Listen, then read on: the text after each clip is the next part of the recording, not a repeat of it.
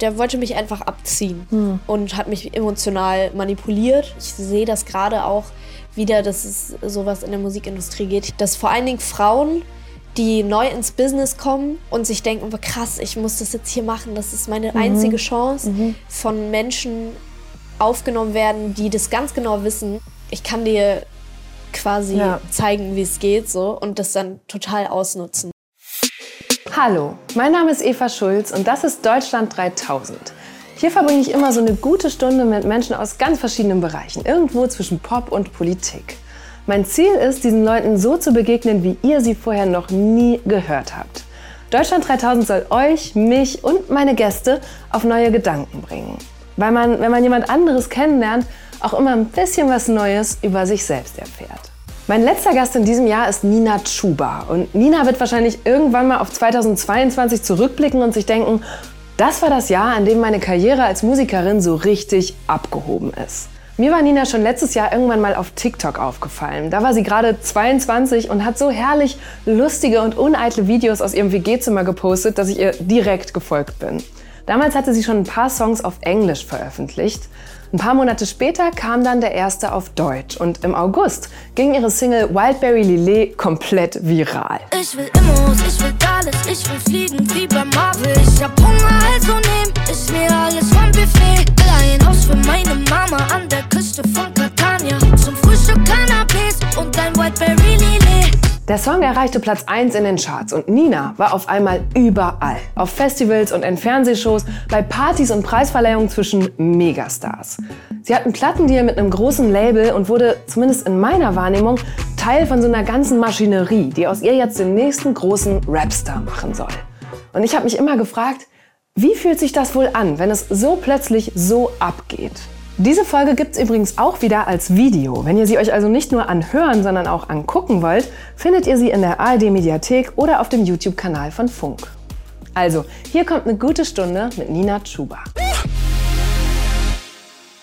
Okay, Nina, schön, dass du hier bist. Wo kommst du gerade her? Ähm, ich komme gerade, also gerade komme ich aus Wedding. Ja. Ähm, weil ich nämlich dachte, dieser Ort hier sei in Wedding. Ganz woanders das, in Berlin. Genau, das war aber ganz woanders. Ähm, da bin ich, äh, mein Morgen hat einfach sehr früh angefangen für meine Verhältnisse. Ich bin um 7.45 Uhr aufgestanden. Mhm bin zum Zahnarzt. Ich dachte auch noch, dass es hier um zwölf stattfindet. Das heißt, mhm. ich musste ganz schnell musste ich mich fertig machen. Mhm. Das hat eine Viertelstunde gedauert. Und dann musste ich zum Zahnarzt meine Fäden ziehen lassen. Weisheitszahn-OP? Weisheitszahn-OP. Ja. Das, ich hasse es beim Zahnarzt. Mhm. Das ist auch für einen Montag einfach ein schlechter ja, Start. Kein, ja. Und dann ähm, saß ich, weil ich noch so viel Zeit hatte und da, ich wollte eigentlich noch zu DM, aber es war mhm. 8.30 Uhr, noch kein Laden kein hatte auf. Saß ja. ich am Alexanderplatz und dachte mir, was soll das? Hier, überall ist irgendwas abgesperrt, da ist, es gab irgendwie einen Weihnachtsmarkt und dann irgendwann hatte DM aufgemacht ähm, da war ich dann drin, dann habe ich noch irgendwo gefrühstückt und der Kaffee hat sauer geschmeckt. Es war alles fürchterlich. Naja, und dann bin ich noch zu Galeria Kaufhof, weil ich dachte, ich habe ja noch Zeit. Mhm. Und da habe ich mich verloren im Make-up. Ich habe mich verloren. ich war überall und dann habe ich gemerkt, ach, es ist Viertel vor, ich müsste jetzt los. Und dann bin ich nach Wedding gecruised mit der U8 und dann auch noch zwei Stationen zu weit. Okay. Ähm, dann warst du wahrscheinlich schon mega gestresst. Ja. Aber jetzt haben wir uns. Jetzt haben wir uns. Jetzt bist du hier, hier und ich hoffe, dass es jetzt einfach nur besser wird ja. und nicht mehr Ey, das hoffe ich auch. schlechter. Und wir fangen auch mit ich, was Einfachem an. Entweder ja. oder Fragen. Einfach nur entscheiden. Super, da bin ich dabei. Immos oder ETFs? Boah, schwierig. Habe ich mich noch nicht so viel mit auseinandergesetzt. Ich sag mal ETFs, weil da habe ich schon welche von. Okay. Filter oder No Filter? Zucchini oder Brokkoli? Zucchini. Früher Brokkoli, jetzt ist es mittlerweile die Zucchini. Ja, du bist sehr in, into Gemüse, ne? Ja, Gemüse ist ein feines, feines Essen. ähm, telefonieren oder Sprachnachricht? Telefonieren. Wirklich? Ja.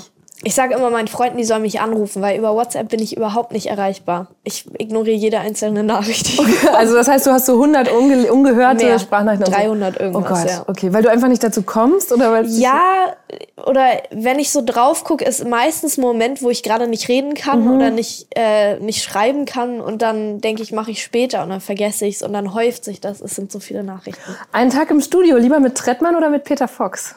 Oh, schwierig. ähm, ich, habe noch keinen Vergleich, aber ich war mit einer Person schon im Studio. Mhm. Ich kann es nicht sagen. Mir kannst du es natürlich gerne sagen. Du musst dich jetzt halt entscheiden. Also einen musst du jetzt nennen. Ja, dann nehme ich äh, Trettmann. Okay. Aber du kannst nicht sagen, ob es der war, den du schon. Ja. Na gut. Rucksack oder Rollkoffer? Ich hasse Koffer. Ich hasse okay. Koffer. Meine Mama sagt immer, möchtest du mir einen, äh, möchtest du einen Koffer zum Geburtstag? Und ich, ich habe, ich finde Koffer so langweilig. Wenn Leute mit mir über ihre Koffer reden, dann schalte ich sofort aus.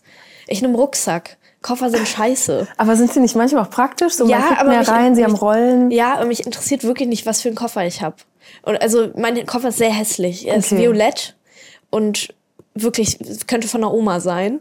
Aber ich habe auch nicht das Bedürfnis nach einem neuen Koffer. Brauche mhm. ich einfach nicht. Okay, aber es ist interessant, dass es so ein emotionales Thema ja, ist. Ich dachte eher, ähm, dass es bei dir vielleicht dieses Reisethema, da interessiert mich, ob du mehr mit einem Koffer reist oder mit einem Rucksack. Ach so, ich reise nee, mehr also mit einem Koffer, weil ja. ich öfter länger irgendwo ja. bin. Aber ja, Abneigung gegen. Und du hast aber auch, du warst ja auch viel alleine reisen. Oder zumindest nach dem Abi warst du lange alleine in Stimmt, Asien, glaube ich, war ich, so ein halbes Jahr. Da war ich Backpacken. Das war Rucksack. Ja, das war Und Rucksack. das fand ich interessant, weil ich weiß, dass viele Leute über alleine Reisen nachdenken, aber sich das nicht so richtig trauen. Was wäre so dein einer Top-Tipp für Leute, damit sie sich doch trauen?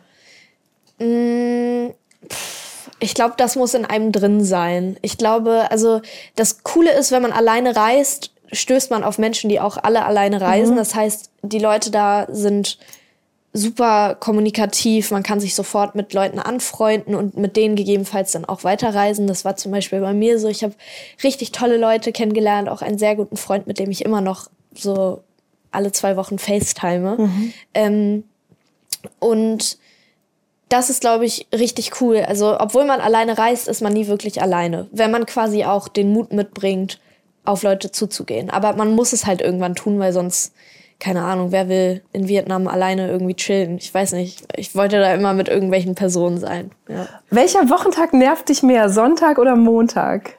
Oh, weiß ich gar nicht. Also mit, momentan ist es so, dass beide gleich äh, einen Wert haben, weil mhm. ich eigentlich keine Wochenenden gerade mhm. habe.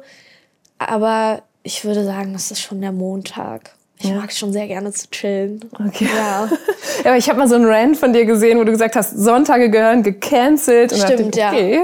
ja. Ja, ähm, es hat sich privat aber was bei mir verändert. Deswegen haben Sonntage nicht mehr so dieses Negative wie ähm, wie es da war mhm. zu der Zeit. Aber ich, ich habe das auch manchmal noch, dass ich bei Sonntag denke, oh, es ist so schlimm, morgen geht's wieder los. Es ist, man hat so diese, um 16 Uhr startet man ja. so diese Sonntagsdepression Ach so, weil du dann natürlich auf den schrecklichen Montag guckst. Ja, schreckliche Sehr gut. Montag. Dann kann ja. ich die Entscheidung verstehen. Verbringst du, wo wir gerade bei Sonntagen sind, einen Tag ohne Pflichten und Termine lieber alleine oder in Gesellschaft? Ähm, boah, lieber alleine gerade, weil ich sehr wenig Zeit für mich selber habe. Aber ich habe auch sehr wenig Zeit für meine Freunde, deswegen mhm. so ein Mittelding irgendwie, ja. Wie, wie kommst du runter oder wie lüftest du so den Kopf durch, wenn du alleine bist? Hast du da irgendwie Rituale ähm, oder? Also normalerweise mit Sport, mhm. aber das, da komme ich gerade nicht zu. Das heißt, es, er wird gerade nicht durchgelüftet. Ich sage oh es, es, es oh staut Gott. sich an. Ich freue mich, wenn äh, bald Winter ist und ich mich so für einen Monat einfach mal kurz rausschalten mhm. kann und ich werde auch wegfahren und dann einfach mal auch nicht Social Media machen oder so. Mhm. Ich glaube, das hilft da ja, immer. Richtig gut. Ja. Aber deswegen finde ich es auch schön, dass wir heute und jetzt hier so sitzen, weil du ein richtig wildes, intensives Jahr hinter dir hast und wir hier vielleicht auch so einmal miteinander innehalten können und ja. darauf zurückgucken. Deswegen, äh, dafür haben wir jetzt eine gute Stunde. Ich habe auch noch eine letzte Entweder-Oder-Frage, nämlich Nina Flynn oder Nina Kaiser? Wie ich in der echt heiße? Ja, weil in den Pfefferkörnern abspenden steht Nina Flynn. Und habe ich gedacht, was, wie viele Namen hat sie? Äh, ich heiße eigentlich Nina Kaiser, mhm. aber ich musste mir damals für die Pfefferkörner einen ähm, Künstlernamen anlegen, weil die Kinder früher in den vorherigen Staffeln Probleme mit äh, Stalking und so hatten. Oh, krass. Weil, man, weil es gab ja. da noch Telefonbücher und da konnte ja. man die Nachnamen rausfinden und so. Ah. Und äh, das war dann, sollten wir uns halt einen Fake-Namen anschauen. Ja. Falls ihr euch jetzt denkt, was? Marie von den Pfefferkörnern und Nina Chuba sind ein und dieselbe Person? Ja, genau so ging es mir auch, als ich das zum ersten Mal gesehen habe. Nina war gerade mal sieben, als sie die Rolle bekommen hat. Sie war drei Staffeln lang dabei. Mama und Papa wollen sich vielleicht scheiden lassen. Marie, du nervst. Nee, jetzt echt. Mama schmeckt Papas Tee nicht mehr. Bis vor zwei Jahren hat sie immer mal wieder in Filmen oder Serien als Schauspielerin mitgewirkt. Sie wollte sogar mal Regie studieren. Aber dann hat sich ihr Fokus offenbar doch auf die Musik verschoben.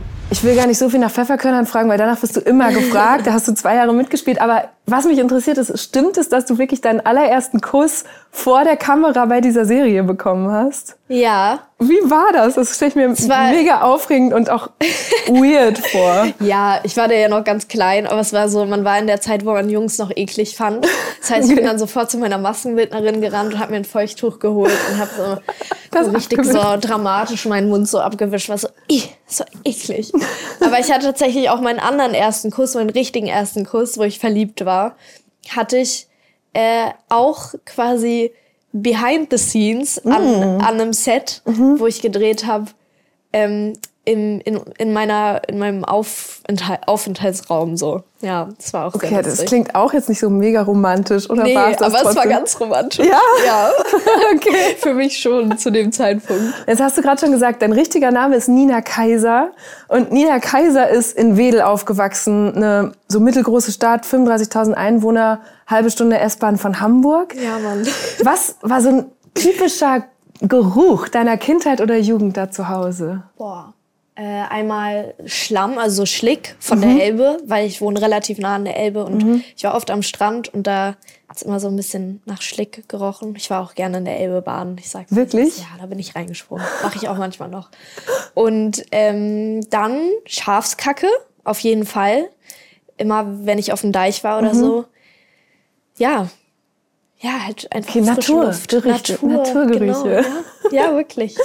Ich habe gelesen, dass deine Eltern beide aus der DDR stammen. Ja. Und äh, du auch einen großen Bruder hast, der noch in der DDR geboren wurde. Und du selber bist ja 98 geboren. Das heißt, da gibt es einen ganz schönen Abstand zwischen euch ja, beiden, oder? Wie lange, wie viele Jahre seid ihr auseinander? Das kann ich dir nicht sagen, weil ich sein Alter nicht so genau weiß. Oh, ja, ich kann nicht so, ich bin mit Alter richtig schwer. Ich weiß auch nicht, wie alt meine Eltern sind. Okay, aber weißt du, wann er Geburtstag hat? Grob? Ja, am 27. Oktober. Okay. Ja. Also Grüße gehen raus. Ja. Aber das heißt, also wenn ich jetzt so rechne, er müsste mindestens neun oder zehn Jahre älter sein. Als ja, er ist, ich glaube, er ist so 35. Okay. Ja. Ja gut, dann ist er sehr viel älter. Weil ich habe ähm, vorher Feldfeld darüber nachgedacht. Ich habe mir immer einen großen Bruder gewünscht. Ja. Kann man halt nicht nachliefern, ist ja schwierig. Aber bei so einem Abstand, was ist das dann für ein Geschwisterverhältnis? Ähm, mein Bruder äh, war in der ersten Zeit, ich glaube, bis ich vier war oder mhm. so, war zu Hause. Dann erst relativ früh ausgezogen. Das heißt, ich hatte dann gar nicht mehr so viel Kontakt und mhm. der Altersunterschied ist ja auch immer noch mal so, dass man mit einer Person gar nicht so ja, ja, eben. weiß, was, was man machen man kann. Ne? Ja. Und irgendwann hat sich das wieder gefunden, äh, als ich so 17, 18 war. Mhm. War ein bisschen eine schwierige Zeit, weil wir auch sehr andere Leben leben, würde ich sagen. Aber äh, mittlerweile, also sind wir gut, sind in Kontakt. Er lebt leider nicht mehr in Deutschland, sondern ah, äh, in Indonesien. Das heißt, ich kann ihn jetzt nicht ja. so oft besuchen. Ja. ja. Das heißt, du bist mehr wie so ein Einzelkind aufgewachsen eigentlich? Ja, irgendwie schon, ja. Mhm. Also als ich so dann in die Grundschule gegangen bin und Gymnasium, da war er halt nicht mehr da und ich war meistens allein zu Hause. So, ja. Und ich habe irgendwo, hast du auch mal ein Reel gemacht, hast du gesagt, dass du mit deinem Vater früher im Auto Peter Fox gehört und mitgesungen hast. Da ja. ich gedacht, okay, cooler Vater. Ich habe fast keine Musik gehabt, die ich mit meinen Eltern geteilt habe. Wirklich? Ja, also ich glaube, ich habe dann irgendwann wegen meinem Vater angefangen, Buena Vista Social Club zu hören. Also sowas war das, aber jetzt bestimmt nicht Peter Fox. Ja, äh, Papa hat mir tatsächlich nicht so viel Musik gezeigt. Generell, meine Eltern sind jetzt nicht mhm. so die Leute, die so Musik hören, aber äh, Papa hat mich eine Zeit lang, weil er äh, gearbeitet hat in der Nähe, wo meine Schule war, hat er mich morgens immer mitgenommen zur mhm. Schule. Und dann haben wir quasi immer Alben gehört, die ich neu hatte. Zum Beispiel Adele haben wir auch gehört. Er ist riesen Adele-Fan. Wir gerne auch mal Miley Cyrus, mag er auch gern. Und äh, dann eben auch Peter Fox. Und zwar der, das ganze Album haben wir durchgepumpt, waren auch zusammen auf dem Konzert und so. Ach cool. Richtig toll, ja. Und finde jetzt spannend, bald ist Weihnachten, das ist ja eigentlich auch immer so eine Familienzeit. Feiert ihr das alle zusammen oder gibt's da so, äh, freust du dich darauf? Ich freue mich drauf, aber ich werde nicht in Deutschland sein. Ich mhm. werde auch zu meinem Bruder nach Indonesien fliegen. Das heißt, also ich werde wahrscheinlich Weihnachten mit ihm verbringen und seiner Frau. Und meine Eltern müssen dann mal alleine auskommen. Aber es ist jetzt eh nicht so, Weihnachten ist für mich immer jetzt gar nicht so dieses immer aufeinander rumhängen, sondern mhm. auch eher so Freunde. Mein bester mhm. Freund ist Weihnachten eigentlich immer zu mir gekommen und mhm. zu unserer Familie und so. Also wo man insofern besinnliche Zeit hatte, so mit seinen Liebsten und eben keine Termine. Genau, so. ja, entspannen kann. Und habt ihr denn dann, also dann habt ihr dieses Jahr wahrscheinlich nicht dieses Problem, das ich gerade wieder habe mit Elterngeschenken. Oh, ich nee, finde, Geschenke für Eltern sind das Allerschwierigste. Ja, und ja, ich schenke denen aber gerne so was zusammen. Also mhm. Also so, ich habe den letztes Jahr von so einem Öko-Bauernhof in Italien, habe ich so ein riesengroßes Paket bestellt mhm. mit so mhm äh, so Essen, so. genau. Mhm. So. Und dieses Jahr werde ich denen auch was Cooles schenken. Okay, aber, also dann. Aber äh, keine, keine, kein Haus in Catania noch nicht. Noch nicht. Nee. Bald. Nächstes Jahr. Ja, irgendwann mal. mal weil das ist ja, also ich habe mich das deshalb gefragt, weil ich über deinen Bruder nachgedacht habe und manchmal tut man sich als Geschwister dann ja so zusammen oder bei mir ist es so, wenn ich ein stressiges Jahr habe, dann muss meine Schwester mehr übernehmen und dann organisiert ja. sie alle Geschenke und so. Und dann bin ich aber ganz dankbar. Aber es ist einfach jedes Jahr so ein Hassel. Generell Geschenke, das, ja. es ist so ein Pain, finde ich. Weil ich finde, man sollte Leuten einfach was schenken, wenn man so daran denkt, ja. was cool sein könnte und dann schenkt man das denen. Aber also so mache ich das tatsächlich auch so mit meinen Freunden. So, mhm. wenn ich irgendwas sehe, was ich denke, ach, das könnte dem gefallen, dann bringe ich das dem mit und nicht, weil er Geburtstag hat oder so. Also, keine Ahnung, ich finde das irgendwie schöner. Was glaubst du, dein Bruder und deine Eltern, sind die stolz auf dich heute?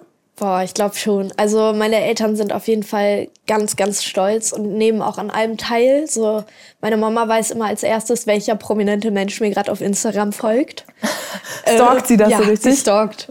Ähm, sie ist auch Journalistin, deswegen sie kann das so richtig gut so recherchieren oder schickt mir immer irgendwelche Artikel oder wie meine Stats gerade aussehen bei den Songs und so. Die sind voll dabei. Okay. Richtig süß. Gucken auch jedes TikTok und so.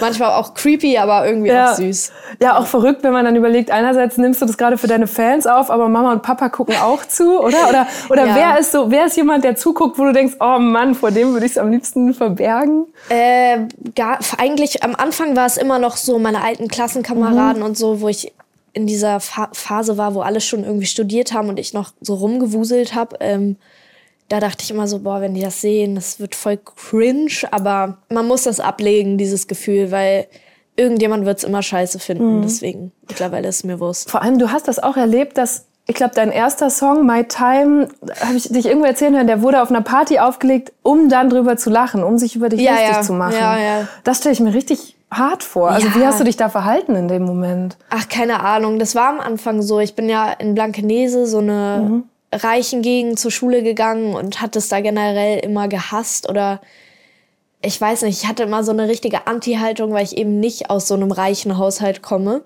und damit so ein bisschen allein auf dieser Schule war mit der Clique, die ich da so gefunden hatte und wir so ein bisschen die komischen waren. Und äh, da ja, war ich schon immer auch so ein bisschen so eher kreativ und so und habe ja auch gedreht und dann kam dieses Video raus mit dem Song und ich wusste halt, das ist jetzt ich fand es aber in dem Moment cool, aber es war natürlich noch nicht das Beste, was ich hätte abliefern mhm. können.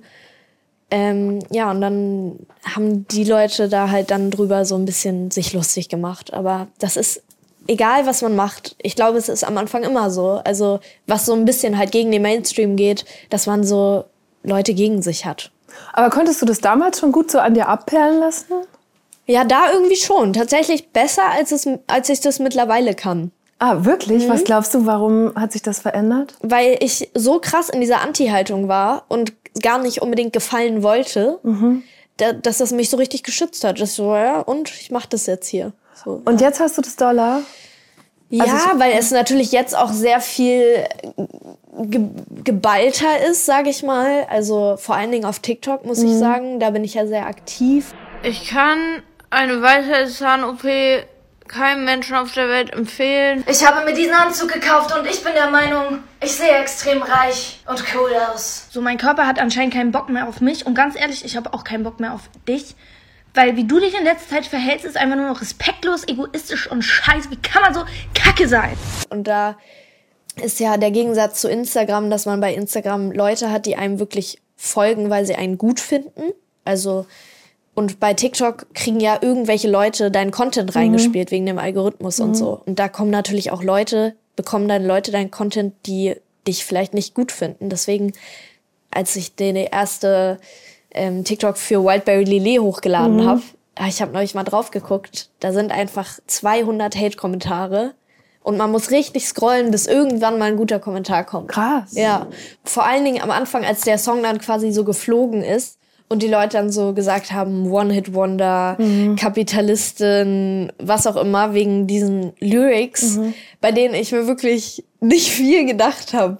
Und dann meine komplette Karriere auf diesen einen Song runtergebrochen ja. wurde. Auch in Beiträgen, was auch immer gesagt wurde, ja, sie hatten Start von 0 auf 100, wo ich mir denke, Leute, nee, also wirklich nicht. Ich arbeite seit dreieinhalb Jahren mhm. in der mhm. Musikindustrie und versuche hier irgendwie mein Glück und jetzt hat's geklappt. Also mhm. es ist nicht so, dass ich dieses Jahr meinen ersten Song released hätte. Nee, stimmt. Ihre ersten Songs hat Nina schon vor drei, vier Jahren veröffentlicht. Damals allerdings noch auf Englisch. Zum Beispiel diesen hier, Beluga von 2019. Baby, I'm so hype, hype to be where I are. Is this what life tastes like caviar? Erst letztes Jahr ist Nina dann auf deutsche Texte umgestiegen. Wohl auch, weil ihr Umfeld ihr dazu geraten hat. Und ich finde, da hört man dann auch eindeutig, wie musikalische Vorbilder wie Peter Fox oder Trettmann ihren Stil prägen. Aber ich weiß, am Ende bleibt das alles gleich. Früher in der U-Bahn, heute Und generell so dieser ganze Gegenwind, das war schon am Anfang schwer. Mittlerweile geht's super. Also mhm. äh, bin ich bin ich da nicht mehr lässt mich macht mich das jetzt nicht mehr so traurig, aber es ist schon krass, äh, wie wie Leute einfach reagieren. Ne? Man muss sich eben immer denken, die Leute, die auf die Kommentare unter Videos schreiben, haben sowieso irgendwie einen kleinen äh, kleines Problem, ja. weil kein normaler Mensch schreibt ja Kommentare drunter. Also ich freue mich immer über eure Kommentare zu unseren Videos. Ihr findet Deutschland 3000 zum Beispiel auf Instagram oder auch auf TikTok. Ich finde total interessant, dass das jetzt nochmal so ein Thema für dich war, weil ich mir vorstelle, dass jemand, die mit 7, 8, 9 anfängt zu schauspielen, also es war ja, du hast immer ungewöhnlich viel Aufmerksamkeit bekommen. Ja. Ne? Für, so als junges Kind oder Mensch hat man das ja nicht. Und dadurch auch warst du immer viel mehr Bewertungen ausgesetzt. Ja. Ich habe gedacht, hm, hat sie das wohl gestellt und vorbereitet auf diese Situation jetzt? Aber es klingt ja nicht so. Es ist doch noch mal was ganz anderes. Ich glaube, man ist auf sowas nie vorbereitet. Also, dass so ein Erfolg kommt. Und ich sehe es ja auch bei vielen anderen Künstlern so. Es ist egal, von wo du kommst und wie es dann losgeht. Es ist eigentlich gefühlt mäßig immer von 0 auf 100. Mhm. Natürlich jetzt nicht in echt, wie, ich gerade gesagt habe, aber eben so gefühlsmäßig ist es so, es, es ist, man wird so überladen mit Dingen, das kann man nicht äh, ja, einfach an sich abprallen lassen. Ich habe ein altes TikTok von dir mitgebracht, das ich jetzt noch mal. Ich, wir haben sehr tief gescrollt. Oh Gott, oh Gott, sehen meine ähm, Augenbrauen da sind. die Augenbrauen, ich würde sagen, sie sind top. Musst du jetzt mal sagen. Wir schauen es uns mal an. Warte mal. Ja, okay, da gehen wir. Ich habe mich dafür entschieden, äh, ab jetzt ein Star zu sein. Ich finde, ich zieh, kleide mich jetzt einfach nur noch die ganze Zeit wie ein Celebrity. Und ähm, ich habe das jetzt manifestiert. Und es ist jetzt einfach wahr. Es ist meine eigene Wahrheit. Und keiner kann irgendwas dagegen tun. Falls ihr Autogramme wollt, kein Problem. Ihr könnt mir in die DMs sliden auf Instagram, Nina Chuba. Ja, ich weiß aber nicht, ob ich sie öffnen werde. Ich bekomme viel zu viele.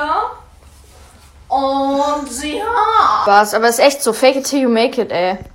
Man hat einfach eine andere Energy. Wenn du sagst, ich bin nice, dann denken andere, dass du nice bist.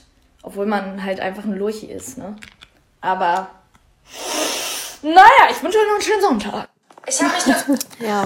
Anderthalb Jahre her. Ja, anderthalb Jahre her. Und jetzt bist du der Star, den du damals manifestiert hast. bringt das also was, würdest du sagen? Ja, ich glaube, es bringt immer was. Also vor allen Dingen, ob es jetzt im Kleidungsstil ist, aber ich finde vor allen Dingen charaktermäßig zieht man Leute einfach an, die man cool findet, mhm. wenn man offen, fröhlich, nett ist äh, und dann zieht man einfach auch gute Leute an. Und ich glaube, das ist was, was ich in den Jahren jetzt gelernt habe, was auch unfassbar dazu beigetragen hat, wie das jetzt gelaufen ist. Dass ich nämlich die richtigen Leute um mich rum habe mhm. und ein gutes Gefühl dafür habe.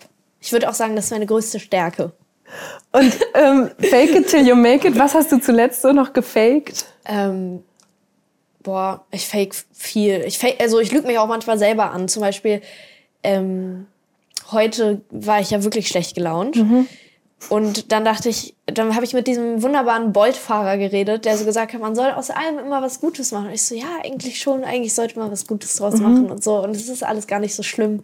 Das heißt so, ja, in so, ich, ich lüge mich manchmal selber an, um mich so wieder zu empowern irgendwie. Ja. Und heißt das, dass du manchmal dir auch eben, also ich finde dieses Manifestieren so ganz spannend, dass du dir sagst, okay, ich bin jetzt dieser Star, der ja. ich vielleicht erst in einem Jahr sein werde, aber ich verhalte mich jetzt schon so und das, das wirkt dann. Gibt es da irgendwie einen, einen, Trick? Weil manche Leute, kann ich mir vorstellen, kommen sich, kämen sich dabei auch doof vor, das zu machen. Ja, ich habe mich jetzt gar nicht so verhalten wie ein Star, äh, sondern einfach ähm, Selbstbewusstsein. Mhm. So, ob das durch Klamotten ist, da habe ich es dann über Klamotten gemacht, dass ich mich einfach so angezogen habe, dass ich mich selber gut fühle und das ausstrahlen kann. Das ist, glaube ich, so das Wichtigste, dass man Selbstbewusstsein ausstrahlt, weil das immer irgendwie cool ist, wenn Leute Selbstbewusstsein sind. Aber man sollte es nicht mit Arroganz verwechseln, das ist meine Meinung. Das machen viele Stars. Mhm, mhm. Wie würdest du deinen Klamottenstil in drei Worten beschreiben? Ähm, oh, oversized, sportlich mhm. und äh, variabel. Also es ändert sich die ganze Zeit immer. Wovon wirst du da inspiriert? Ich finde das so spannend, weil man ja wirklich auf deinen Konzerten sieht, dass du ein Stilvorbild bist. Ne? Leute kommen zum ja. Teil mit den gleichen Frisuren ja, oder krass. so, als hätten sie sich an deinem Kleiderschrank bedient. Ja, es haben sich auch Leute dieses Halloween als Nina Chuba verkleidet. Ja, guck, war, irre. Falsches Fest. Ihr findet das gruselig. Das macht, das macht mich traurig. Bald ist Karneval, warte ab. Ja, ähm, nee, äh, ja, das freut mich sehr, dass Leute das so sehen, mhm. weil ich selber befinde mich gerade in einer Style-Krise. Oh Gott, warum? Ja, ich finde es ganz fürchterlich. Ich weiß nicht, wie ich mich anziehen soll. Ich finde keine schönen Sachen.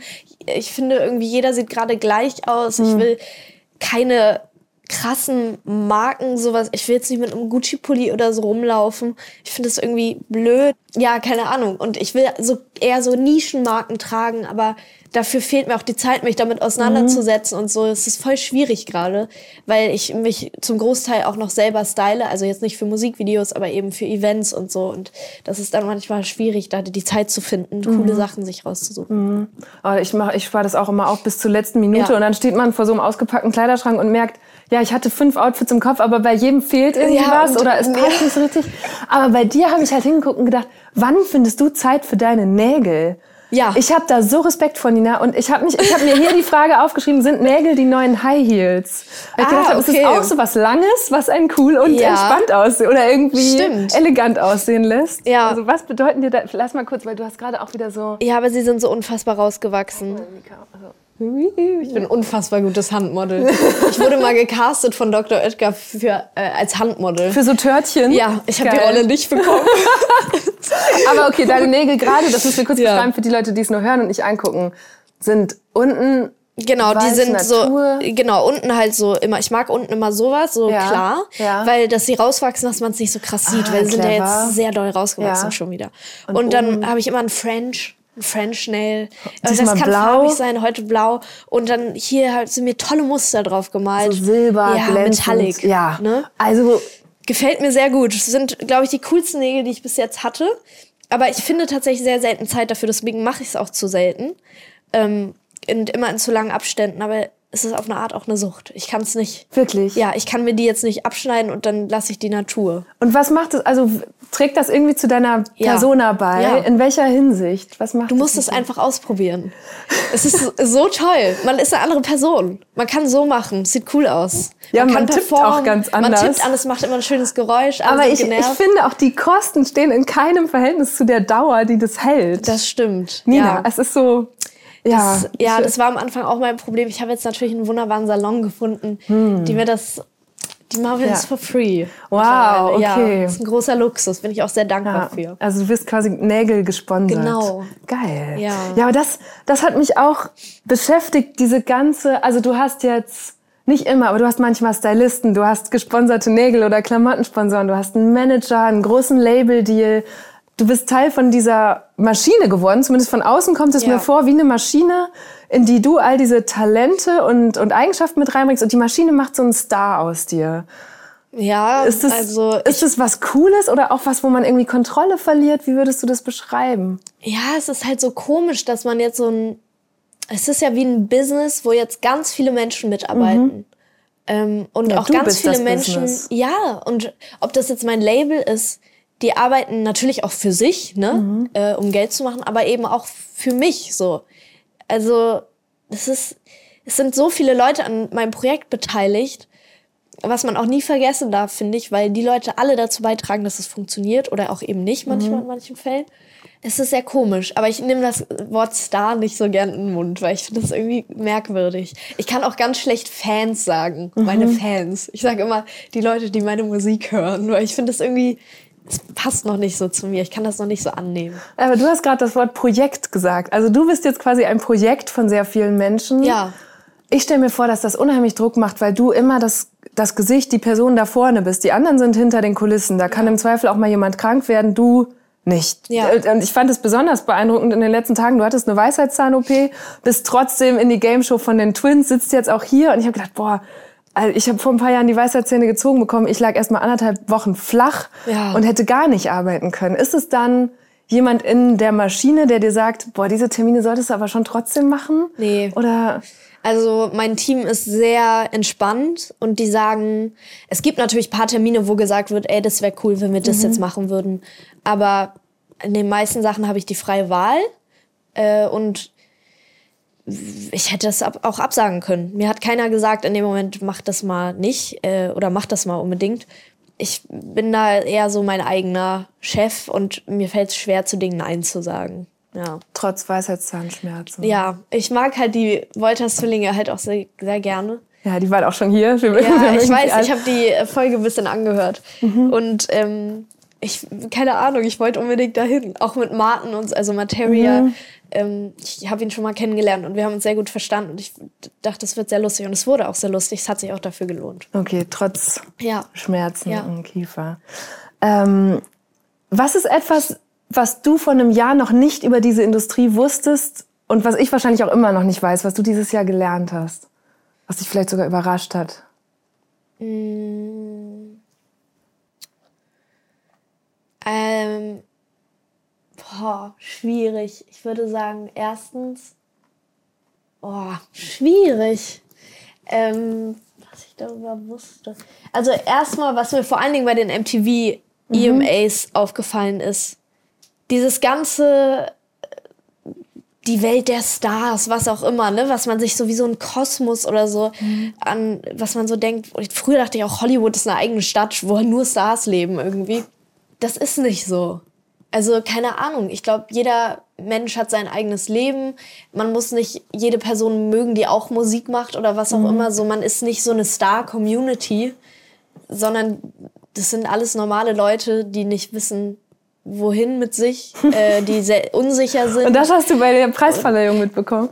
Ich finde, man sieht es da. Also man sieht da einfach so krass, neben mir stand so Stormzy mhm. und ich dachte mir so, der Bre trägt einfach Crocs und einen Jogginganzug. Der Mann ist einfach nice, aber es hätte jetzt auch keinen Unterschied gemacht, wenn da jemand anders gestanden hätte. Genauso wie bei mir selber auch. Oder Taylor Swift, auf einmal ist das alles so gar nicht mehr so krass, wenn man das so mhm. sieht. Und das finde ich crazy, weil es war für mich immer so unerreichbar und jetzt ist man da und denkt sich so, ach krass, also so heftig ist es jetzt auch nicht. Es ist natürlich eine tolle Erfahrung, mhm. unfassbare Ehre, aber ja, irgendwie normal. Es klingt auch ein bisschen ernüchternd. Voll ernüchternd, aber irgendwie auch voll schön, weil das, weil man halt merkt, man kann mit den Leuten so reden und die sind nicht. Hast anders. du mit Taylor Swift geredet? Nee, mit Taylor mm. Swift habe ich nicht geredet. aber äh, hätte ich gerne. Aber nee, ich habe mit Gail geredet. Das mhm. ist eine, die auch gerade so einen Hit hat. Und wir haben einfach nur uns darüber unterhalten, dass man unsere Schlüpfer sehen kann unter unserem Kleid. Und waren dann so, nice, that we're not the only ones. und haben so kurz darüber geredet. Und es war voll entspannt, ja. Und jetzt hast du gerade schon gesagt, du glaubst, dass eine deiner größten Stärken ist, dass du die richtigen Leute auswählst für, ich nenne es jetzt nochmal so, die Maschine um dich ja. rum oder so deine engsten. Woran erkennst du die denn? Boah, also als ich in die Musikindustrie gekommen bin, hatte ich äh, gedacht, ich hätte eine Person kennengelernt, die mhm. ähm, cool ist. Ähm, das war aber nicht so. Da habe ich meinen ersten Fehler gemacht und habe mich in einer Person getäuscht. Und ich habe mich generell auch ein paar Mal in meinem Leben in Menschen getäuscht und ich glaube, das hat mir ganz gut den Weg geebnet, wie ich Menschen jetzt, wie ich das in Menschen sehen kann. Und die Menschen, die ich jetzt ausgewählt habe, denen kann ich einfach zu 100% vertrauen. Ob es jetzt mein Labelchef ist, mit dem ich auch in engen Kontakt bin. Also wir mhm. reden viel, auch ähm, wenn mir Dinge nicht passen oder so. Oder mein Management, die jetzt einfach auch eine meiner engsten Freunde sind. Und, oder halt meine Freunde, die ich alle jetzt zu mir geholt habe, die jetzt mit mir arbeiten, so. Ähm, da habe ich das Gefühl, die sind die richtigen. Und äh, ich hoffe, das stellt sich auch so, als so heraus. Man weiß ja nie, ne? Aber ich glaube Wie, ja. Was, was hatte das für Folgen, dass du dich in jemandem getäuscht hast? Wie ist, was ist da passiert? Mm, ja, äh, der, der wollte mich einfach abziehen hm. und hat mich emotional manipuliert. Und das ist irgendwie komisch. Vor allen Dingen, äh, ich sehe das gerade auch wieder, dass es sowas in der Musikindustrie geht. Ich kann da jetzt leider nicht näher drüber mhm. reden, aber dass vor allen Dingen Frauen, die neu ins Business kommen und sich denken, krass, ich muss das jetzt hier machen, das ist meine mhm. einzige Chance, mhm. von Menschen aufgenommen werden, die das ganz genau wissen, dass sie, sie so eine Stellung bei den Mädels haben, dass sie wissen, ey, ich kann dir quasi ja. zeigen, wie es geht, so und das dann total ausnutzen. Und äh, das passiert, glaube ich, vielen Frauen am Anfang, wenn sie starten, Musik zu machen. Ja. Mhm. Und gerade wenn man dann so jung ist, dass Leute einen auch unterschätzen und denken, die hat diesen Business-Gedanken vielleicht gar nicht ja. oder kann sich da nicht selber ja. daraus befreien. Ne? Voll.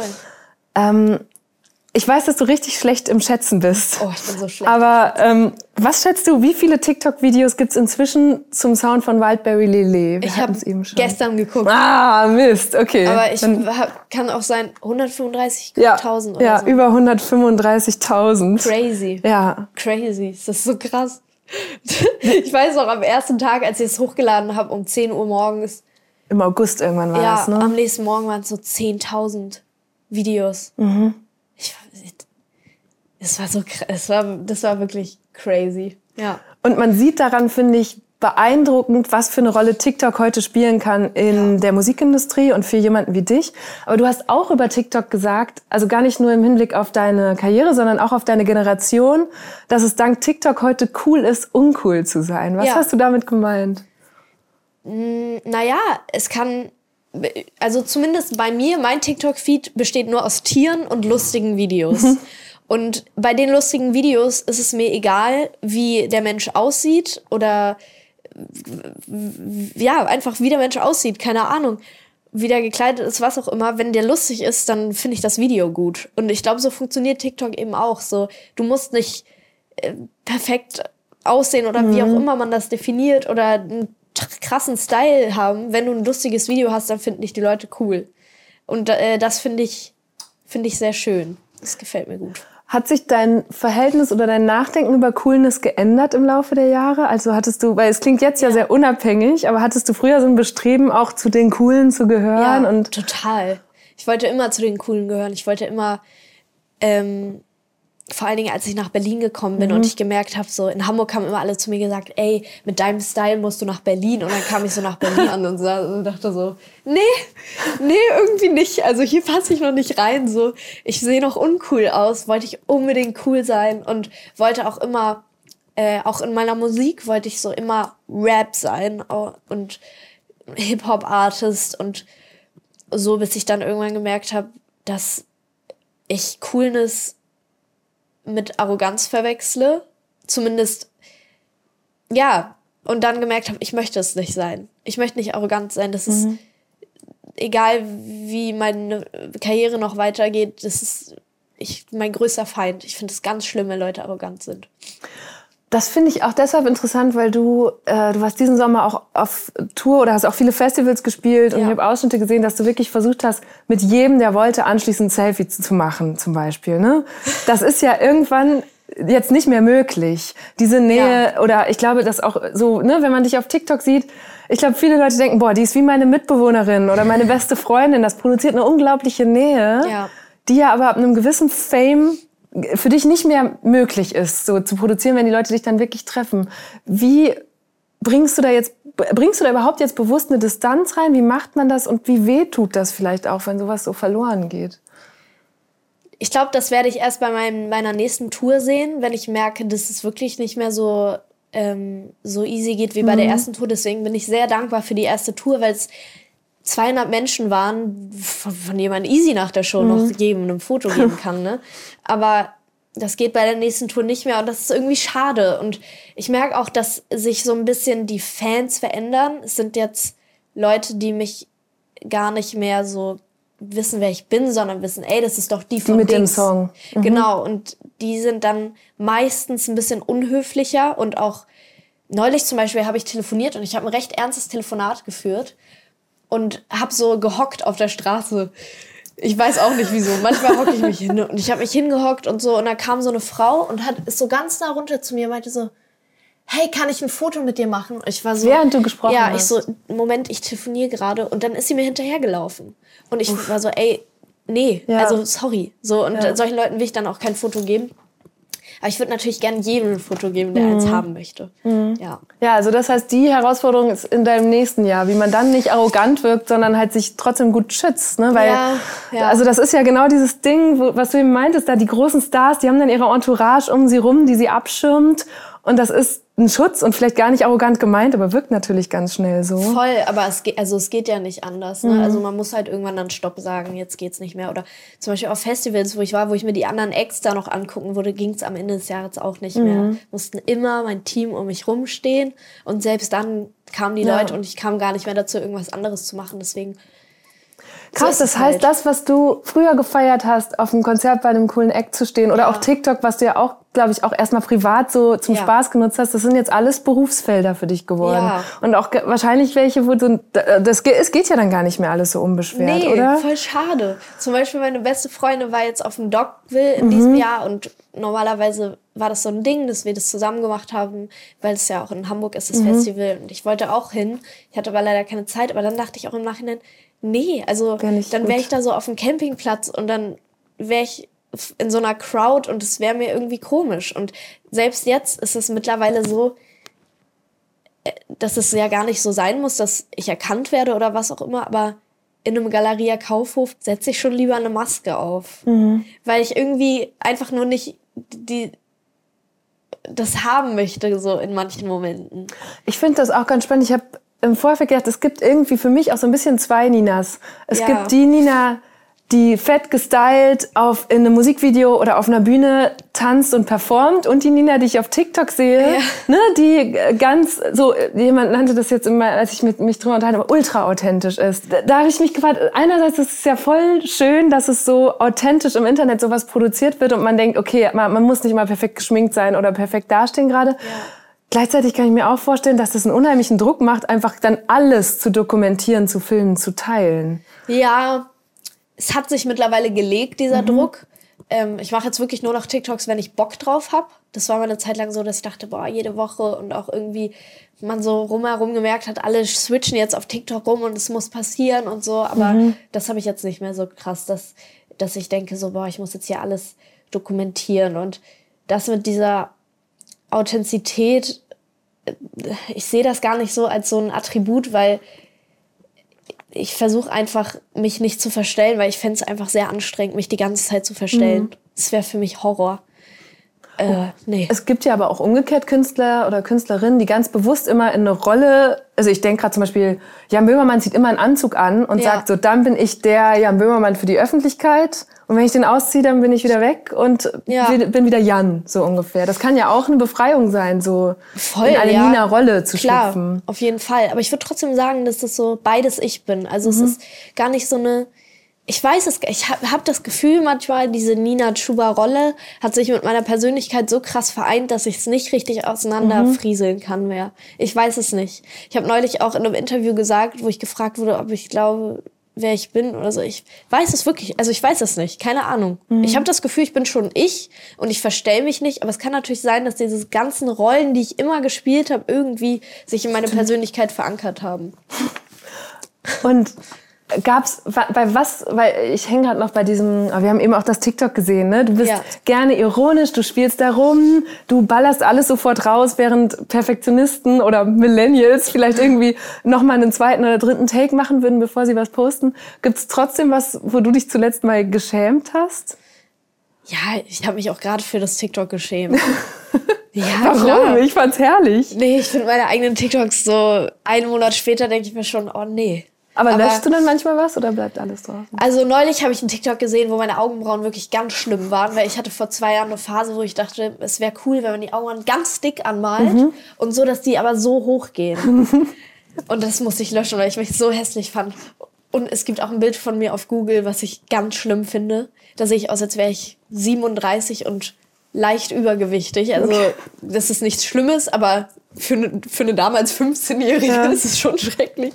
Also da bin ich richtig so, ah, da schäme ich mich auch. Aber sonst denke ich mir, die Menschen vergessen das einfach übel schnell. Deswegen, wieso mhm. ist Wurst im Endeffekt. Keiner mhm. interessiert sich so sehr für sich selbst wie, äh, für dich wie man selbst. Ja. ja. Okay, ich habe jetzt noch ein Spiel mitgebracht, das wir zum ersten Mal in der Verfilmung spielen. Wir mussten heute erstmal so ein Gefäß finden. Es ist das Schlagzeilenspiel. Oh. Gibt es ab und zu in diesem Podcast. Wir ziehen abwechselnd. Hier sind irgendwie Schlagzeilen drauf und wir gucken einfach, was uns dazu einfällt. Genau, du Toll. fängst an.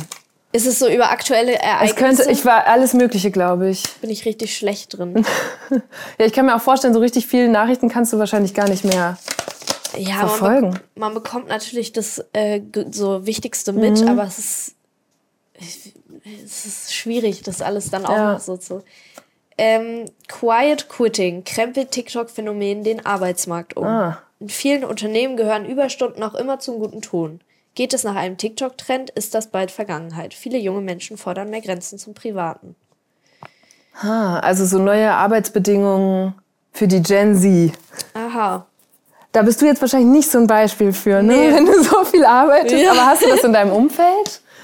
Gibt es so Leute, die sagen, weil, also ich kenne das schon, ich habe zuletzt öfter mal so Chefredakteure oder Redakteurinnen gehabt, die gesagt haben, boah, diese jungen Leute, die wollen gar nicht mehr arbeiten, äh, die gehen irgendwie überpünktlich nach Hause oder wollen eine Vier-Tage-Woche und ballern gar nicht mehr. Und, Echt, ja? Ja. Ich habe das gar nicht mitbekommen. Ich habe nur jetzt äh, die Discounter-Serie gesehen, mhm. wo es auch darum geht, um Arbeitsstunden ähm, weil die Menschen da im Supermarkt sehr viel arbeiten müssen und sehr wenig Geld bekommen in der Serie. Kennst du die Serie? Ja, ja, klar, von Christian Ulm, der genau. auch schon hier im Podcast war. Toll. Ja. ähm, deswegen, ja, ist gut. Sollen sie mehr chillen, ist doch wichtig. Ja, also. mal gucken, was die Arbeitgeber dazu sagen. Ja. Die Leute, die heute in Führungspositionen sitzen und deswegen neue Leute einstellen können, stammen häufig noch aus der Boomer-Generation. Als sie selber ins Berufsleben gestartet sind, waren Jobs knapp. Aber das hat sich geändert. Schon jetzt fehlen so viele Arbeitskräfte, dass Deutschland sich um Fachkräfte aus dem Ausland bemüht und zum Beispiel auch die Einführung einer 42-Stunden-Woche diskutiert. Aber die steht im krassen Gegensatz zu den Anforderungen, die junge Leute Umfragen zufolge heute an ihre Jobs stellen. Sie wollen weniger und flexibler arbeiten, suchen Spaß und Sinnhaftigkeit im Beruf und haben generell viel höhere soziale und ökologische Ansprüche.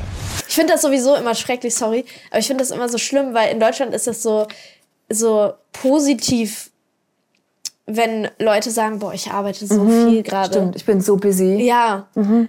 Ich finde es so viel geiler, wenn jemand sagt, oh, ich entspanne mich gerade so hart. Das wäre doch viel schöner. Ja, Dann wären stimmt. die Leute auch besser drauf. Das schaffen wir nicht als Gesellschaft so wertzuschätzen nee. gerade, ne?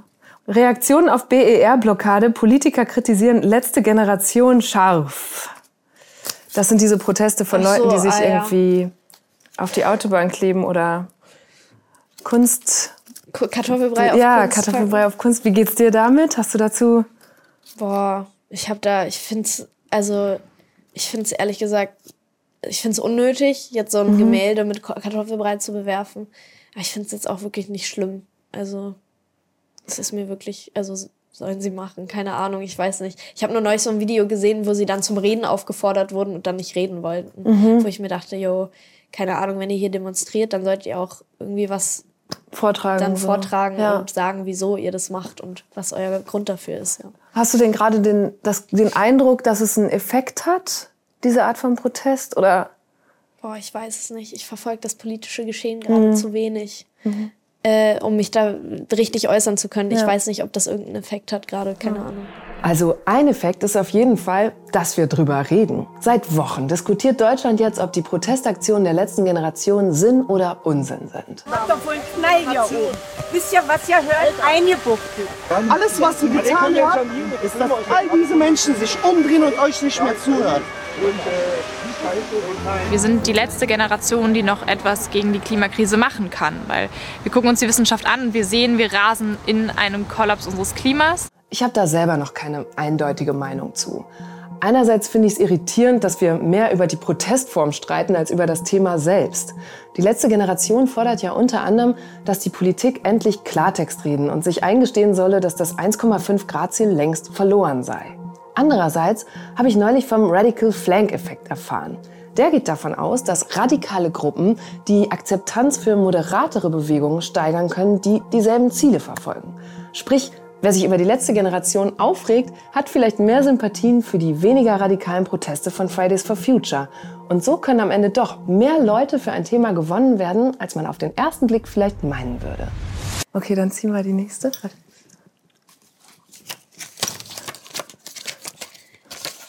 Ich hatte nicht mehr die Kraft, mich durchzusetzen. Die Altbundeskanzlerin hat über ihre letzten Monate im Amt gesprochen und ihre Russlandpolitik. Sie habe sich international aber nicht mehr behaupten können. Oh, wie traurig. Das traut, vor allem, das traut man ihr gar nicht zu, dass sie sich nicht mehr behaupten konnte. Sie war die mächtigste Frau der Welt.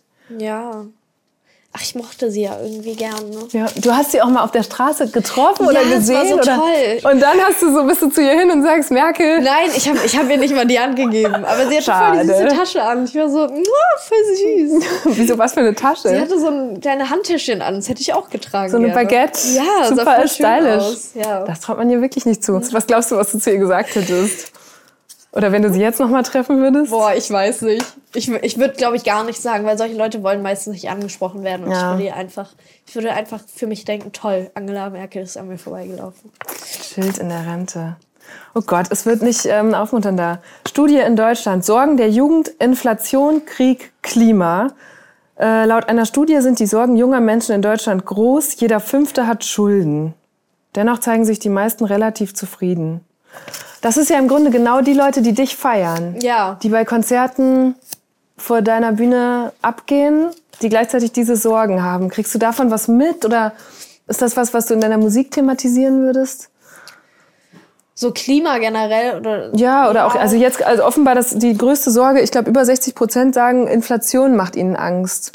Ähm, ich kriege das natürlich auch mit und es macht mir irgendwie auch Angst. Vor allen Dingen diese, diese Klimasache. Mhm. So egal welche, welche Doku man sich anguckt, es wird einfach nicht besser. Und es ist wirklich sehr beängstigend. Aber ich versuche es tatsächlich so wenig wie möglich in meinen Songs zu thematisieren, generell. So aktuelle Ereignisse aus der, die gerade passieren, lasse ich raus.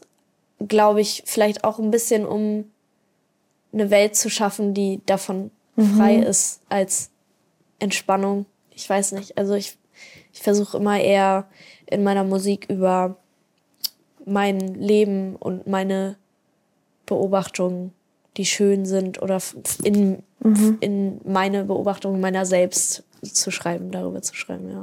Und jetzt stand hier gerade, warte mal, ist das äh, jeder Fünfte hat Schulden. Boah, das ist krass. Das ja, vor allem jeder krass. fünfte junge Mensch. Also ich glaube, es geht um das Alter 14 bis 29. Ich habe irgendwo von dieser Studie gelesen. Ja, aber, halt aber ich muss auch sagen, das ist, finde ich, auch richtig crazy durch die Mieten und so ein Stuff. Mhm. Weil zum Beispiel, ich bin auch nach Berlin gekommen und meine Eltern konnten mich nicht unterstützen finanziell. Mhm. Und äh, ich habe so gestruggelt. Ich hatte 600 Euro Praktikumsgeld, musste davon eine BVG-Karte kaufen für 80 Euro und dann irgendwie meine Miete bezahlen. Ja, In Berlin ist das ja sowieso nicht ja. mehr möglich. Und dann ist das Geld auch schon weg. Also da kann ich verstehen, wenn man Schulden hat. Das ist so, also ja. jeder Student tut mir gerade so unfassbar leid.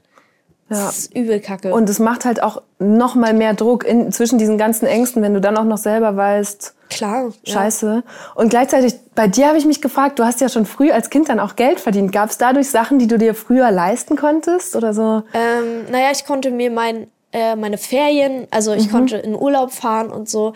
Ähm, meine Eltern wollten nie dahin, wo ich hin wollte. Deswegen habe ich meinen Urlaub dann irgendwann selber gemacht, mhm. ab äh, 16, 15.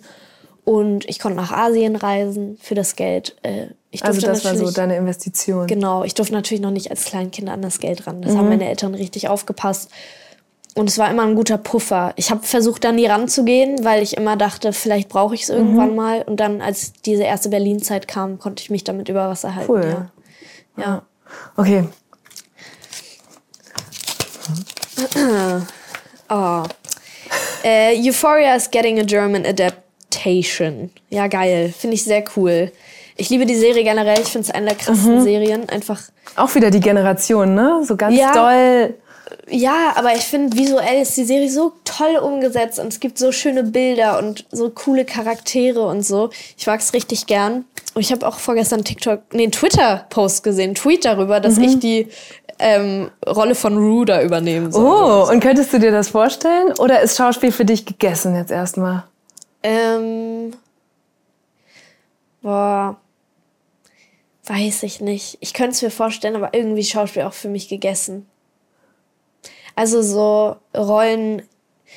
Nee, also ach, weiß ich, ich weiß nicht. Ich würde gern wissen, wie es in Deutsch adaptiert wird, weil ja, aber das könnte auch ganz schön so richtig, peinlich werden. Oh, es könnte so wack werden. Oh nee, es Vor allem so bei einer Serie, werden. die so stilprägend ja. ist und so kult, finde ich es mhm. richtig. Also als ich das gelesen habe, auch auf Twitter, habe ich gedacht, okay, ja. schauen wir mal ab, vor allem weil, oder warten wir mal ab, weil ganz viele Leute in Deutschland haben ja auch das gesehen und werden es einfach total vergleichen. Ja, ich denke mir generell manchmal, lasst es doch einfach bei der Serie, die ist doch gut. Ja. Reicht doch. Jetzt haben wir viel über das vergangene Jahr gesprochen, über das, was dir so passiert ist, äh, von Preisverleihung, Maschine und so weiter. Nächstes Jahr erscheint dein erstes richtiges Album. Ist ja auch verrückt, dass das alles passiert ist, ohne dass du überhaupt schon ein Album draußen hattest. Ja. Aber am 24. Februar, äh, Glas heißt das. Auf welche Zeile auf diesem Album bist du besonders stolz? Oh. Hab mich tatsächlich auch mein Produktmanager neulich gefragt und ich konnte es nicht beantworten. Es gibt viele Lines, aber es, ähm, ich finde ganz cool, ähm, ein Song wird heißen Mangos mit Chili mhm. und in diesem Song singe ich in der Hook, also kaufe ich den Himmel und streiche ihn mir blau. Und irgendwie war das schon immer mein Motto, glaube ich. Es, ich finde, das hat so was Pipi Langstrumpf-mäßiges. Und ich weiß noch, als ich ausgezogen bin, hat mir meine Mama so eine Karte von Pipi Langstrumpf gesch geschenkt. Und dann hat sie da irgendwas zu mir hingeschrieben. Und das ist voll cool, weil es kommt so ein bisschen darauf zurück, so einfach, ich mache, was ich will, ich mache mein Ding so. Mhm. Ja, ich mal mir die Welt, wie sie mir gefällt so. Ja. Das ist der Opener auf dem Album. Ich habe das schon gehört und habe auch gedacht, ja, das ist so ein so ein typischer Opener, wo die Künstlerin so auftritt und sagt, okay, auch so typisch Hip-Hop oder Rap, oder? Dass man erstmal sagt, okay, ja. ich mache mir das hier voll, wie ich will. Ist da nicht auch diese Zeile drin so, ähm, ich fahre in die Charts, wenn ich will und wenn ich wieder ja, raus will? Genau. Ich kann es jetzt nicht ganz genau ja, ja, Entschuldigung, genau. aber alles gut. Ähm, ne, es ist alles so dieses, okay. den Text nicht. Nein, Spaß. es sind auch sehr viele Tracks. aber ne, ich, ich äh, so fahre in die Charts, wenn ich will und ich kann auch wieder raus sein und es ist alles so so richtig so mit breiten Schultern geht diese Frau da rein und sagt, ja, und bei Wildberry Lillet habe ich, ne, du hast eben gesagt, es gab so Kritik für diese Zeile und als ich dir eben zugehört habe, habe ich gedacht, oder diese Kapitalistinnen-Kritik, wäre die bei Typen jetzt auch so gekommen, weil eigentlich ist es eine typische Rap-Zeile, es ist nur ungewöhnlich, dass meine junge Frau sie singt. Ach, es ist generell so unnötig, weil die Leute beschweren sich, weil ich singe, ich will Immos, ich will Dollars, ja. so, wer will das denn nicht? Also wenn du eine Immobilie angeboten bekommst, dann sagst du doch nicht nein, außer sie ist, ist ganz schlimm und man muss sie mhm. renovieren für mehrere hunderttausend Euro. Für viele Dollars. Ja, ja also keine Ahnung. Ich finde, das ist so heuchlerisch, da, sich darüber zu beschweren. Es gibt mhm. Leute, die rappen über Kokain und mhm. dann werden die dafür gefeiert und das mhm. finde ich komisch.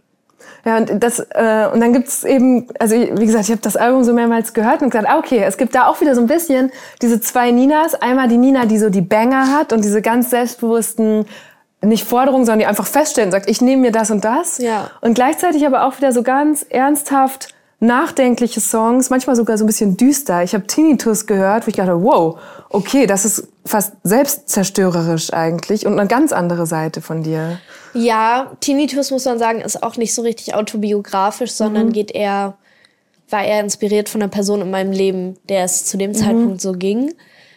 Ähm, aber ja, ich würde sagen, das ist einfach, sind alles meine Seiten. Ich hatte am Anfang Probleme, die so zu vereinen oder zu akzeptieren, dass das, dass das eine auch mit dem anderen geht. Mhm. Aber ich sag jetzt einfach mal, ich tue jetzt einfach mal mit dem Album so, als würde es funktionieren. Und mal gucken, ob mhm. die Leute das annehmen.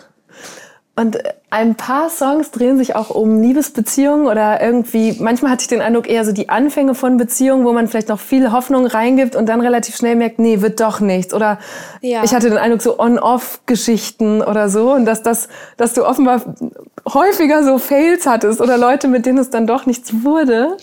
Ähm, ja, also ich, ich habe vor allen Dingen in der Zeit, wo das Album entstanden ist, hatte ich Probleme, weil ich verliebt war und ich das Gefühl hatte, es führt zu nichts und so, es wird ja immer so über dieses positive Verliebtsein geredet, aber für mich hat Verliebtsein auch wirklich viele negative Eigenschaften. Zum Beispiel, man kann sich nicht mehr richtig konzentrieren, man denkt nur noch an die Person, mhm. man ist abgelenkt, man will nur noch mit dieser Person Zeit verbringen und vielleicht lässt man sogar seine Freunde ein bisschen im mhm. Stich oder so.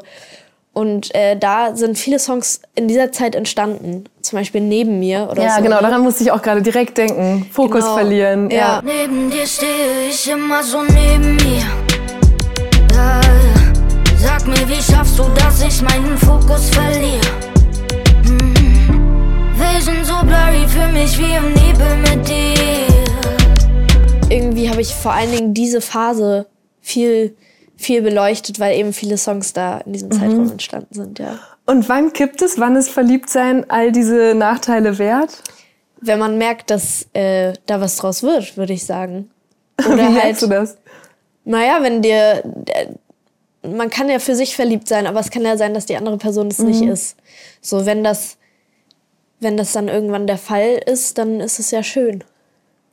Und passt das bei passt das in ein Leben wie deins gerade rein? So gerade in so einem letzten Jahr, wenn man so ballert, stelle ich es mir noch mal schwerer vor, wenn man ja auch einer Person gerecht werden will. Ich glaube, Liebe passt in jedes Leben rein.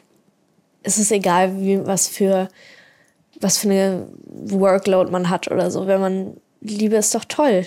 Das ist doch keine Belastung. Außer vielleicht für die Freunde. das stimmt, außer für die Freunde, ja. Ähm, was ist ein Gegenstand aus, dem, aus diesem Jahr jetzt, den du noch lange aufbewahren wirst? Aus diesem Jahr? Mhm. Ähm, äh, ich würde sagen, meinen ersten Gold Award. Mhm. Den werde ich lange aufbewahren. Ähm, die ganzen Polaroids von den Konzerten von, von meinem besten Freund und mir. Ähm, Briefe von Leuten, die ich bekommen habe. Solche Sachen, ja. Kennst du diese ähm, äh, Billie Eilish-Interviews, wo sie jedes Jahr die gleichen Fragen bekommt? Und ja. das machen die ja jetzt schon seit Jahren. Und das, daran musste ich auch noch mal denken, weil du ja in so einer ähnlichen Position bist von, okay, man weiß noch nicht, wie es nächstes Jahr weitergeht, ob du dann schon wieder einen riesen Sprung machst und äh, ne, du hast eben Oder gesagt, es fühlt sich immer genau von null auf und wie, wie wie blickst du denn darauf gerade? Bist du, weil, also bist du die Nina, die sagt, ich hole mir alles und das wird jetzt erstmal so weitergehen? Manifestierst du das gerade? Oder sitzt du insgeheim zu Hause und denkst, ja, scheiße, vielleicht war das schon der Höhepunkt und. Ja, ähm, ja. Äh, ich glaube, ich denke darüber gar nicht nach. Also, ich dachte, als Whiteberry Lillet rausgekommen ist, mhm. dachte ich so, boah, was ist, wenn wenn ich dann, also ich hatte Angst davor, dass ich Angst vor diesem, von mhm. davor mhm. habe.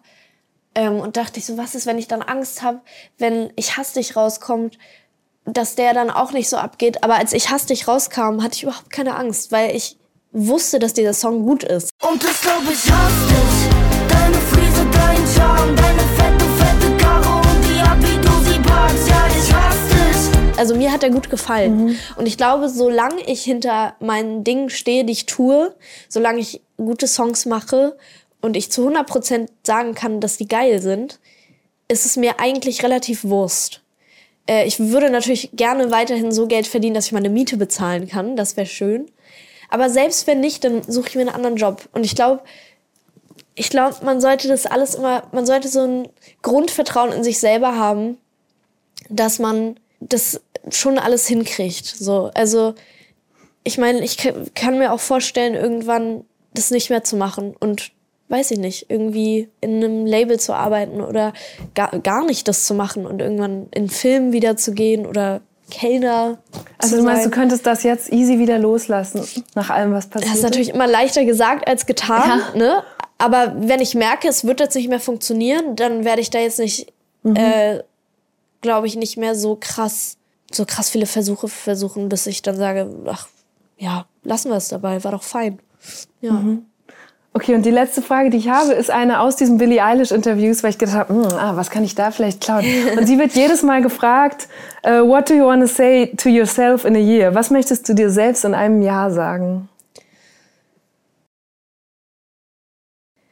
Ich hoffe, dass ich in einem Jahr immer noch so sein kann, wie ich es jetzt bin. Also es ist so komisch, weil ich wünsche mir natürlich weiterhin viel Erfolg. Aber mit Erfolg kommen natürlich auch genau diese ganzen Sachen. Mhm. Also ich hoffe, dass ich trotzdem ein normales Leben führen kann und ähm, einfach ein normaler junger Mensch sein kann. Ich hoffe, dass immer noch dieselben Menschen um mich herum sind. Und ich hoffe, dass es allen gut geht in meinem Umfeld und dass ich mich mit niemandem streite. Und ich hoffe, dass ich noch einen Nummer 1 Hit habe. okay, dann schauen wir mal, welcher das werden könnte. Vielen Dank auf jeden Fall. Ich wünsche dir wirklich alles Gute fürs nächste Jahr, Nina. Danke dir. Ich hatte mir ja gedacht, dass so zum Ende des Jahres hin der perfekte Zeitpunkt ist, um gemeinsam mit Nina mal eine gute Stunde lang innezuhalten und auf dieses wilde Jahr zurückzublicken. Ich fand es spannend zu hören, wie sich ihr Leben gerade verändert dass sich da zwar einerseits ganz viele Träume verwirklichen, aber sie andererseits auch viele Sachen nicht mehr machen kann. Mit Freunden auf Festivals gehen, shoppen oder einfach nur ungestört in der Öffentlichkeit telefonieren. Wie sich die Beziehung zu ihren Fans wandelt oder wie sie Coolness für sich neu definiert hat. Zwischendurch habe ich mich aber schon gefragt, ob es vielleicht doch kein so gutes Timing war. Ehrlich gesagt, Nina kam mir erschöpft vor oder zumindest so, als hätte sie selbst noch gar nicht die Zeit und Muße gehabt, all das zu verarbeiten, was ihr in den letzten Monaten passiert ist. Es wird spannend sein, sie in den nächsten Jahren zu verfolgen. Kann sie sich diese Unbeschwertheit bewahren, für die ihre Fans und Follower sie so feiern und gleichzeitig die ja, Naivität ablegen, die einem in diesem Business ja bestimmt schnell zum Verhängnis wird? Und kann das wirklich gehen, was sie eben ganz am Ende gesagt hat? Ein normales Leben als normaler junger Mensch zu führen und gleichzeitig aber noch mehr Nummer 1 Hits rauszuhauen. Vielleicht sitzt Nina ja in ein paar Jahren tatsächlich nochmal hier und hat dann Antworten auf all diese Fragen. Mein Name ist Eva Schulz. Ihr findet mich und Deutschland 3000 auf Instagram, TikTok und natürlich überall, wo es Podcasts gibt. Jeden zweiten Mittwoch erscheint eine neue gute Stunde. Also, bis bald. Macht's gut. Deutschland 3000 ist ein Podcast von Funk und Enjoy vom NDR. Redaktion Isabella Schreier, Aline König und David Schöne. Produktion Isabella Schreier. Social Media Julika Bickel. Sounddesign Soundquadrat. Soundquadrat.